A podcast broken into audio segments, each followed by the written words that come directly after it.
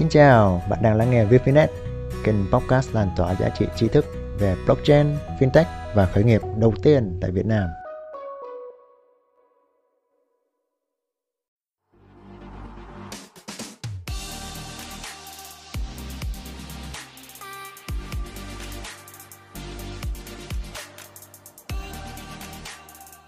Welcome to the Lightman Report.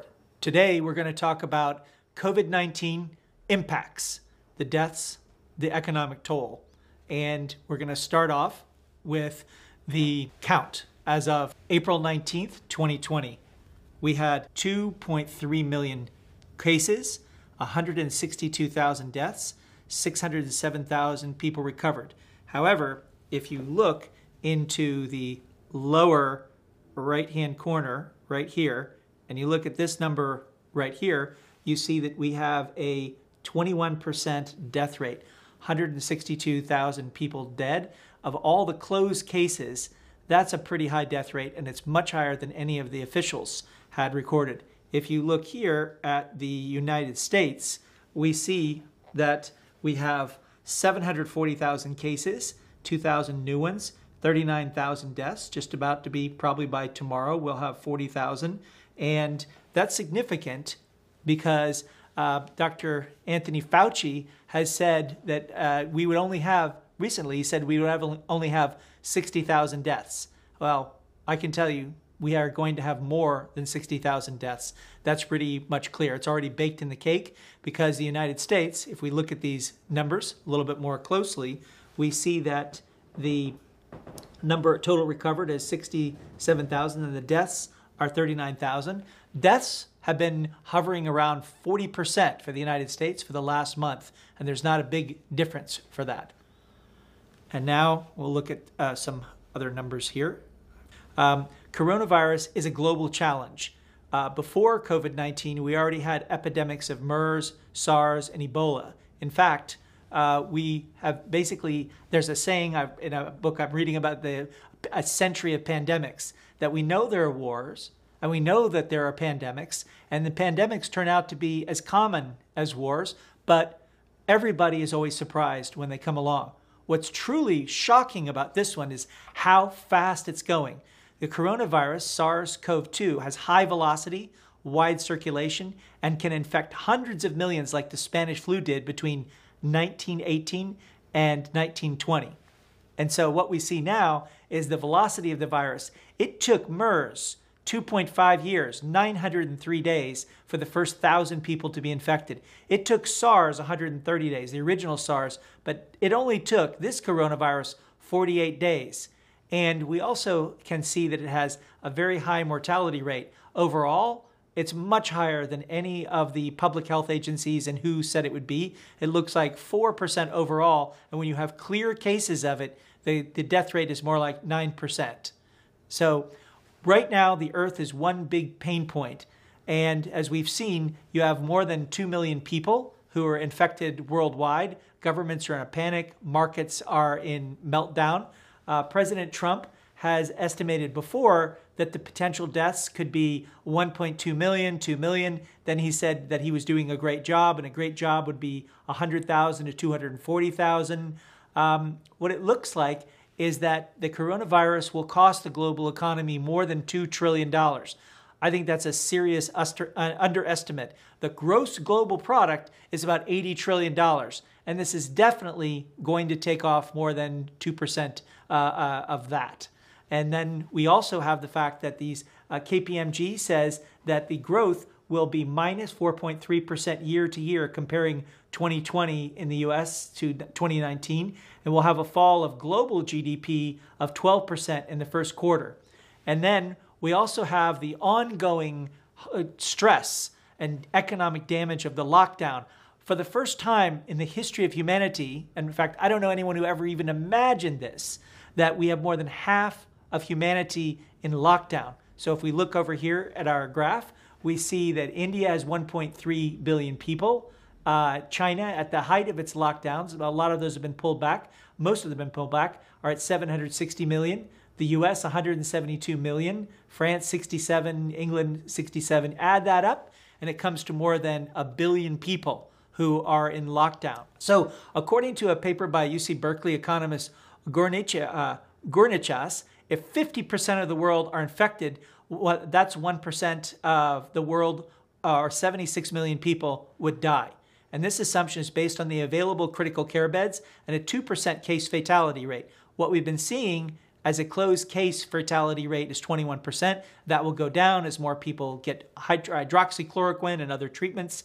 And a strong policy response includes measures that delay and reduce the peak number, flatten the peak of new cases to prevent the healthcare system from being overrun. About 20% of those who contract COVID 19 will need hospital treatment that's extensive. This puts a huge strain. And the idea is that the graph here on the left this is basically what happens when you have uh, uh, this without preventative measures, without the quarantine, without the masks, and with preventative measures. We basically can, uh, right here, we have this graph here. We flatten the curve. We don't overwhelm hospital things. Um, so far, we've been keeping to that in the United States. Uh, not uh, Italy was overwhelmed. Spain was overwhelmed. England is overwhelmed to some extent, but the rest of the world seems to be okay at the moment. So we have now to the turn to the economic impact of this, and we have a collapse in activity. We basically see that uh, over here on the graph on the right how U.S. adults cover an unexpected $400 expense. 61% can draw upon cash, savings, or a credit card, but about 40% can't cover it directly. They have to lose. So 37, uh, 27% borrow or sell something, and 12% could not cover the expense until Congress acted on the, uh, in the negotiations between the Democrats and Republicans and offered to pay for the testing. People were being charged $3,500 for a test. And that would have already bankrupted a number of people in the United States for that. And we also see that uh, global restaurant dining was down 89% year over year, uh, year over year as of March 18th. And this will be a 100% decline, and that'll stay there for a few weeks. Unemployment is increasing. We'll talk about that. Uh, 9.4% of Americans do not have health care. 24% of Americans do not have sick leave. So we have a lot of people. For instance, the number one single site for coronavirus was a Smithfield plant uh, in one of the Dakotas, I think North Dakota, might have been South Dakota, and it was visited by officials from China who owned the plant. And then uh, suddenly, 600 plus people were tested, had coronavirus, and they were working in a plant that provides 4 to 5% of all of the processed pork, the other white meat, very popular in the United States. And so that plant has been closed, but how many other workers went to work sick? There are many firsthand accounts of people begging their parents who are children who work at that plant, please, please don't go to work. You're sick. You don't want to infect other people. So we also have the fact that there's always a delay in this, and government assistance can get to people, but it can be too late to get to them. So now we're going to look further at the economic impact. Uh, we have these sectors, these risky sectors, so food and beverages. Uh, we look at the graph on the right side. These are jobs vulnerable to layoffs during the COVID 19 period. And so we have two colors on these graphs we have the light maroon and we have the dark maroon. And so in the light maroon, we have over 10 million jobs being lost in food services, all of them low wage jobs. And low income jobs are defined as making a weekly income less than $801.47. Clothing and retail, we've lose over, we're losing over 6 million jobs, some of which are high wage. Support and accommodation, we're losing almost 6 million. Over 4 million in automobile services, over uh, 3 million in education, over 2.5 million in travel and attractions, over 2 million in membership and associations in sports and entertainment. So, what does that look like when we look at, uh, let's say, uh, purchasing because this problem, this coronavirus problem, is three different shocks. It's a demand shock, people are buying less. Number two, it's a supply shock. People are producing less because people can't get a full factory of workers. And it's a financial market shock. It's also a medical system shock as people are very worried about going to work. So, and people are buying less. So I uh, there I have another. The first Lightman report talked about categories like dance mats and yoga mats that are going up, but overall consumer electronics are down. Let's take a look at at how they're down. Basically, we have here the uh, coronavirus expected to impact tech industry shipments. So this is the impact that COVID-19 had on tech shipments in the first quarter. D- uh, TVs are 4.5% down, video game consoles down 10%. Uh, smartphones down 10%, smart speakers down 12%. That could be from the spying. People don't really like that as much. Notebooks are down 12%, and smart, smart watches are down 16%. And another big thing that's happening is that coronavirus is keeping millions of children out of schools. So there are hundreds and hundreds of millions of children who are kept out of school. Of course, you don't want them going and getting infected on the way to school or from their teachers and then going home and killing their parents or grandparents. Outside of the United States, there are a lot of three generation households. So you could have a child who's not showing any symptoms uh, infect a grandparent and kill them, and then the grandparent might own the house, and it could be an economic meltdown and a disaster. So, what's the fate of the global economy from this? Well, we can come up with three scenarios. The first is a short crisis and a victory over coronavirus. That's not going to happen. And then the second one is a repeating of the 2008 global crisis, where we had a, basically a massive shock and a recession. And the third thing is a repeating of the Great Depression and hundreds of millions of coronavirus victims. So we can look at also what's happened to China. That's over here in the uh, lower left of the graph here. Uh, pull up my little pen and we basically have year over year change. We have this here, we have 13% reduction, 13.5% reduction in industrial output. And we have also here retail sales are down uh, 20, 20%. This graph right here. And we also have, uh, I, I basically can erase it by just moving the slide, so hope you don't mind.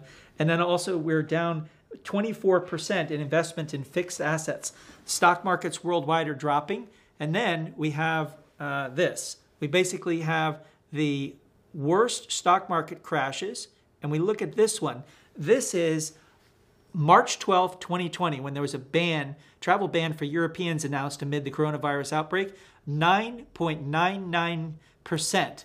It's the largest single day percentage loss of the Dow Jones industrial average since 2000. We had a big crash that was smaller in uh, October 15, 2008. We had the oil price crash, that was another one. And so basically, two of the top six crashes for our, our, Dow Jones Industrial Average in this millennium have happened as a result of the coronavirus. I doubt this is the last record crashes that we'll see because we have this inconsistent policy. Uh, who's in charge? Well, one day we've had Donald Trump say he's in charge. Another day say the governors are in charge. Another say that they're taking the advisement on opening the economy from a council of 100 business people. So it's not very clear. And then I've heard that it's the governors, but liberate Virginia and liberate Minnesota tweets going out. So there's a level of confusion. Uh, say what you want, whatever partner, who's right, who's wrong. Business does not thrive in an environment where you cannot have planning horizons, uh, planning horizons and clear policies that are executed flawlessly and consistently and in a nonpartisan fashion. Uh, so we have an employment collapse in the U.S. And we look at this graph on the left, weekly initial employment claims in 2020. So we are, we're chugging along with pretty low, record low employment. And then the last week of March, we see something horrible happening. We see employment uh, initial employment claims spike over 3 million. Then we get an additional almost 7 million. So we're up to 10 million. And then the second week of April, we have yet another spike of over uh, 6 million claims. So you add that all up and you have about 17 million newly unemployed people just in the last 3 weeks before this was made on October I'm sorry, April 19th uh, 2020.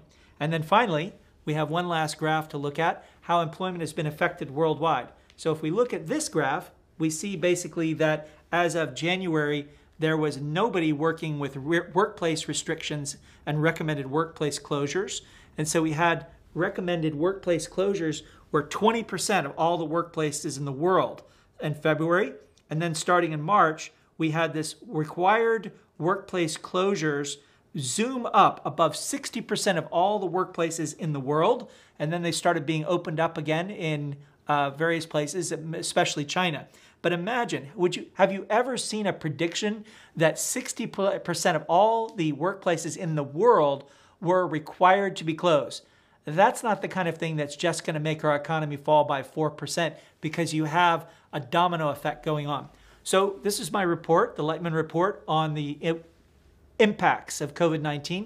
I hope this is useful. Stay safe, take supplements, uh, stay inside when you can, and I'll see you again. Nội dung này hân hạnh được tài trợ bởi Metaverse DNA, nền tảng blockchain kiến trúc chuỗi đôi có khả năng đảm bảo an ninh bảo mật trên chuỗi cơ sở Metaverse, đồng thời mang đến hiệu suất cao và khả năng kết nối trên chuỗi DNA.